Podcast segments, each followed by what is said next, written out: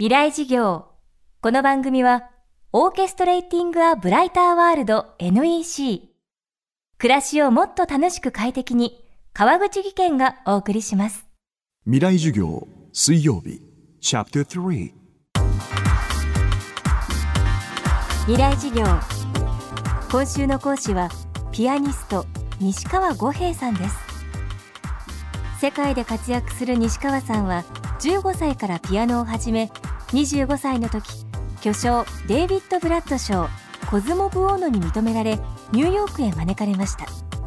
しかし夢に向かって順風満帆かに思えた矢先突如難病ジストニアを発症。両手の指を思うように動かせなくなり医師には一生弾けないとまで告げられたといいます。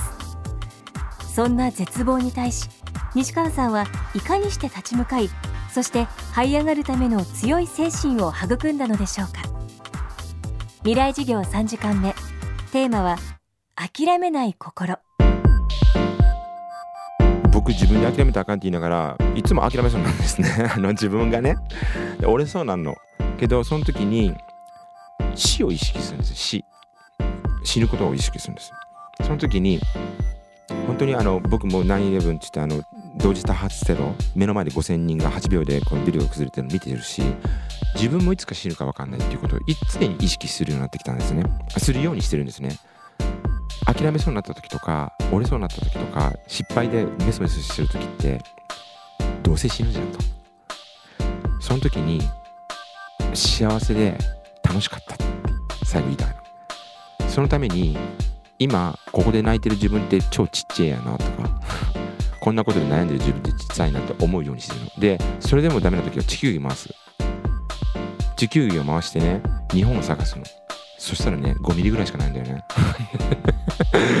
でね大阪とか探すの。な1ミリもないんだよね。でここにいる僕ってそんなに悩んで諦める諦めないで悩んでる僕って小さいまあ進めばいいじゃんと思う。まずは。ごちゃごちゃ言わずに。そういうふうに思ってる。だからあのそれでもダメな時はそれは自分に向いてないと思うようにしてる。突き詰めたところまで頑張ってやり通してできないことってあるんですよ。何回もそれ失敗の数の方が何回も言うけど多いから。だけどそういったことってねあの昔スティーブン・ジョブズが言ったけど点として残ってるの自分の経験に。ある日ね時間が経った時にその点が全部つながってね一つの輪を作る日が来るのよ。だからその時は無駄と思ってるかもしれないけどとにかくその時できることを精一杯やる。できなかったらそこでもう潔くやめる。でも必ず精一杯やったっていうとこまでやっちゃうそれですぐスピンかけて方向転換。その点がいつか回る時が来るって信じてる。絶望から這い上がった西川さんは夢の実現に向けて邁進します。そんな中子供時代からの夢の一つである出会いも実現させます。夢の実現に必要な思考とはどういったものなのでしょうか？僕はあの小学校の時の夢が国際的映画スターになりたいって今でも文集に残ってるんですけどそれがね「バック・トゥ・ザ・フューチャー」って映画あったんですね。でそれすっごい好きでマーティンがね映画の中で出てくるマーティン。それがマイケル・ジェフ・フォックス本人なんですけど。ですごい好きで会いたい会いたいってずっと思ったの。で去年手紙書いたんですね。で何を書いたかっていうとねあの彼はパーキンソン病という不治の病になってでも立ち直ってもちろん今でもあの大変な思いしてるんですけども時々映画やドラマに出てるんですね。で僕はそんな彼とはもう全然桁が違うけど僕なりに一生懸命やってきてるんですねその動かない指の中で。でそれで彼に自分も挫折しかけてたけど今こうやって動く指だけで弾いてると何か一緒に協力してファンドレイジングって言うんですけどファンドレイジングっていうのはファンドレイズっていうのは募金日本で言った募金活動ですかねチャリティー。こう病気の人たちにあの治療開発の研究費を集めたりとかする役に立ちたいって言ったんだね。そしたらマーケット・フォークス財団っていうのがあるんです。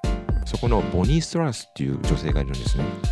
彼女が僕にメールを返信くれてマイケル・ジェイ・フォックス財団のパーティーがあると440人世界中からセレブが集まると。そこにぜひ招待させてくれって言われたんです。で僕は嘘だろうと思ったんですけど本当に招待していただいて日本人も僕一人で僕のテーブルはマイケル・ジェ・フォックスの真隣でした。でそこで2時間食事をして。だから僕は若い人たちに言いたいし僕も今でも自分に言ってるんですけど夢があったらね周りからねダメとかね言われたってねあんたじゃあ僕のおしめ変えてくれんの？って思うわけ。いや誤解しないでほしいのが人がアドバイスくれる時って思ってくれてるんだよね。思ってくれて心配してくれてる場合があるんですよ。心から。だからそれに対しては感謝しています。どんな悪い言葉でも。僕を批判する言葉であっても僕を成長させてくれるわけだから。一歩引いて一歩立ち止まって考えさせられる機会をくれるわけだから。どんなにいいことを言われても悪く言われても両方感謝するようにしてるんです。受け止めるんです。一度。自分の中で。でも自分の中でどうしても納得いかない時はあのもうそれは忘れるようにするしそれでも文句言ってくる人がいた時とかアドバイスを続ける人がいたらあなた僕の将来お骨拾ってくれんの？話が極端だけどそこまで極端に自分の思考を持っていくと大概のことが簡単にこなせるようになってくる。簡単でないことも。未来授業。今週の講師はピアニスト西川五平さんです。今日は諦めない心をテーマにお送りしました。明日も西川五平さんの講義をお届けします。